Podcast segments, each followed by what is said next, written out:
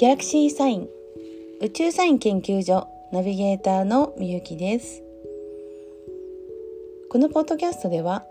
聞くだけで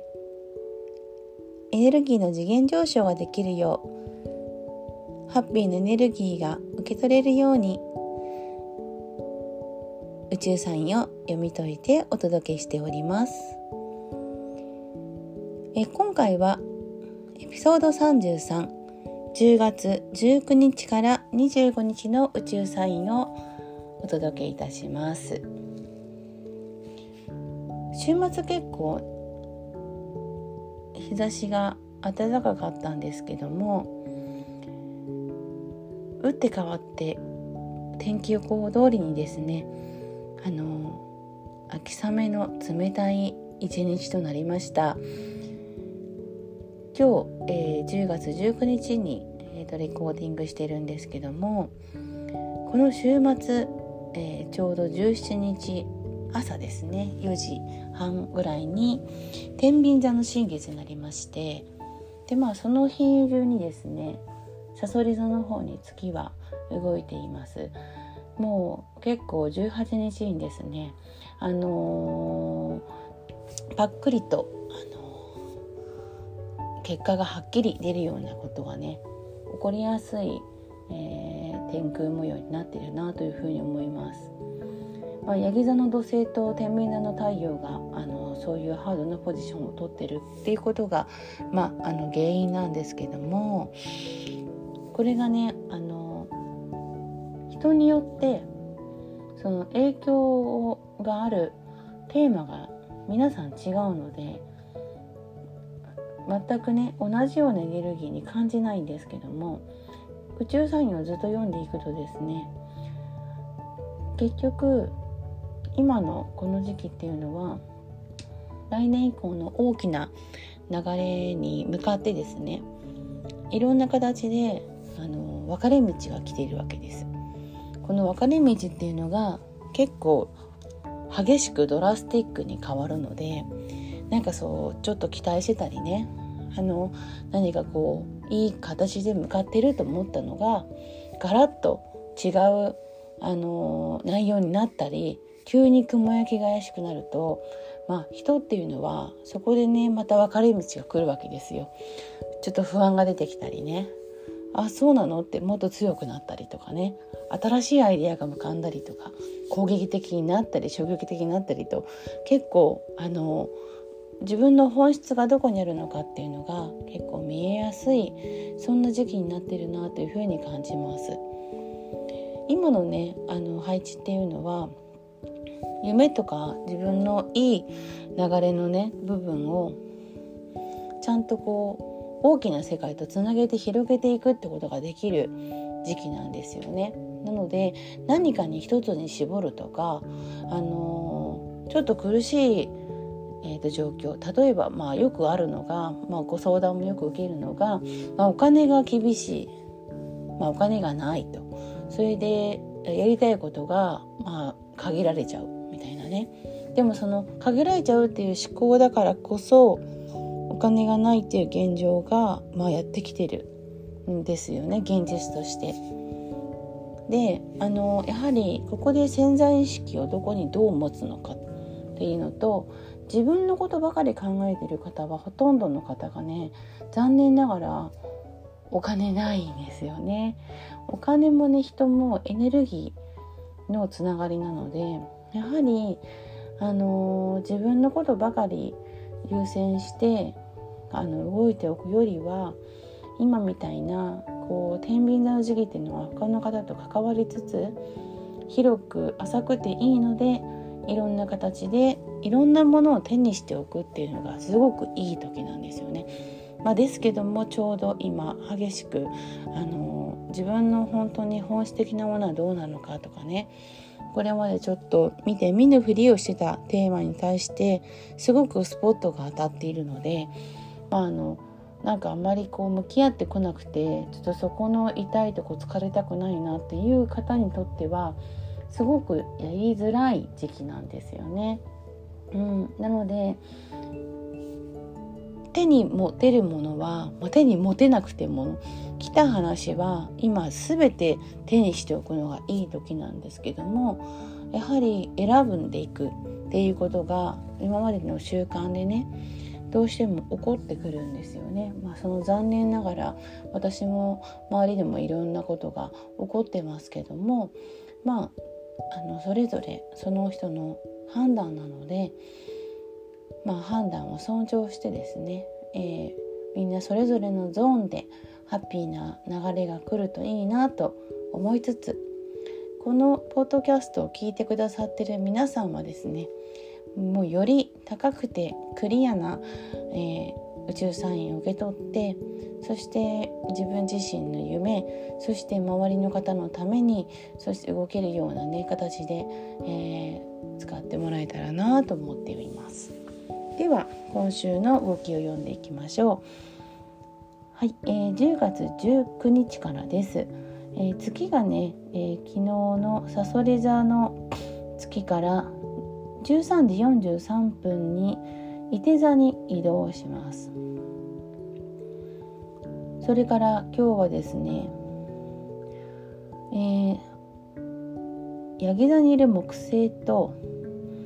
2つね大きなアスペクトが同時に完成します、えー、お羊座の火星はハードポジション。乙女座の金星は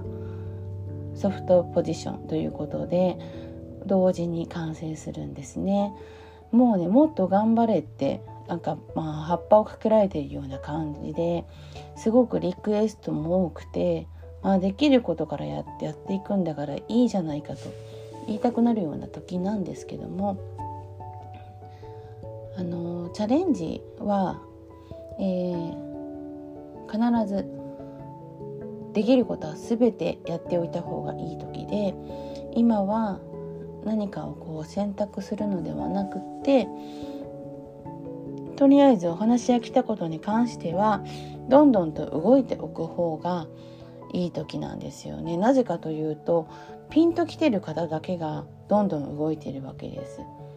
はい、そして自分の今いる範囲から広げる世界が広がることをやっておく方が新しい可能性を広げられるチャンスでもありますしこれまでの過去の自分のあのまああまり良くなかったかなっていう習慣の連続のものと現状維持からの脱却も同時に起こすことができる時です。10月20日10月20日も月は伊手座にいます。えー、そしてね今日なんですけども大志座天王星とさそり座の彗星がね、えー、向き合います。えー、まあ、このねアスペクトっていうのは10月の8日に1回完成するんですけどもその後ね14日にさそり座の彗星が逆光に入ることによってまた同じところに逆光で戻ってきて2回目の完成になるんですね。すごくまあ珍しいです。で大志座の天王星とさそり座の彗星ってもう本当に何でしょう。これまでの自分のルールみたいなものとかあの過去の習慣とか、まあ、常識みたいなものをガラッと変える時ですよとそれをね強く促されてるサインです。うん、なのであの本当に大事なものっていうのがどんなものなのかっていうのが今すごく分かりづらいんですよ。特に健在意識が強い方っていうのは多分感じてないんですよね。なので大体違う方を選ばれます。今は何がどうなのかわからないその未来にとって必要なのかどうかがしかもその必要じゃないことは必ず起こらないので必要なことしか起こらないんですけども、えー、必要なことがより良くなるためにも今は来た話持ってたものを手放せないで全部自分のものにしておくっていう方がいいです。いずれ意味がないものはなくなりますのであえて自分から離れていくことはないかなという時です。しっかり自分の気持ちを深指ししましょうという時期になります。自分自身のねレベルアップっていうのもできますしいろんな物事との新しい関わり方を考えて、うん、難しいなって思ってるものほどねあの関わり方を、あのー、変えてそのヒントをつかんでいくっていうのがいい時です。この天王星と水星の配置は次は11月17日になります。はい。結構大きいタイミングですね。はい。10月21日。10月21日ですけどもこの日はですね月が伊手座から15時45分にヤギ座に移ります。えーと、乙女座の金星がね今、えー、いるんですけどもヤギ座にいる冥王星と土星とね調和の配置に向かって近づいています乙女座の金星ってすごくねあの相性がぴったりの、えーと、組み合わせなんですよね。でその本当に何でしょう細かい部分にも、あのー、目が届いた美しさみたいなものをヤギ座のいる天体はね現実にしてくれるんです。はいなのでこの秋のあの夜ですねしっかり時間をかけていろんなその自分の中の美しさっていうものを形作るっていうのはいいんじゃないかなというふうに思います。10月31日の大志座満月は、えー、このさそれ座の太陽とともに迎えますのでこの美しさを表現するというそういうネワークを取り入れています。ご興味ありましたらこのエピソード33にねえー、申し込みのリンクを貼っておりますのでそちらからねあの申し込みをしてくださいグッズを配送させていただきます10月22日。10月22日は月は、変わらずヤギ座にいます。でこの月とですね冥王星は同じヤギ座にいるんですけども昨日もお話しした乙女座の金星とまず調和になります。金星と,、えーと、調和するのは先に冥王星が来るということなんですね。誰にも譲れないっていうこだわりの部分ってあると思うんですよ。これだけはできるって自信がある部分ですよね。その部分をすごい達成してそのできるんだっていう達成感を味わいたいなと思います。でまあそこに集中している人とか取り組んでる方のねあの邪魔はしないようにしましょうあのその方がいいですえ何か言いたくなっても今は聞く耳持ちませんので、えー、何かねあの言いたくなる方がいても逆に何か言われても、えー、めげずにあの達成感をね自分の中でかみしめてもらいたいなっていう時になります。はい。10月23日。今日はですね太陽がさそり座に移動します。そしてねえー、21時18分なんですけども次が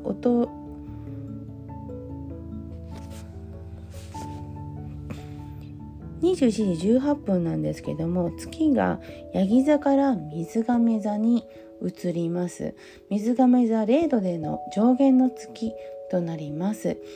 えー、ちょうど新月からの1週間なんですよね。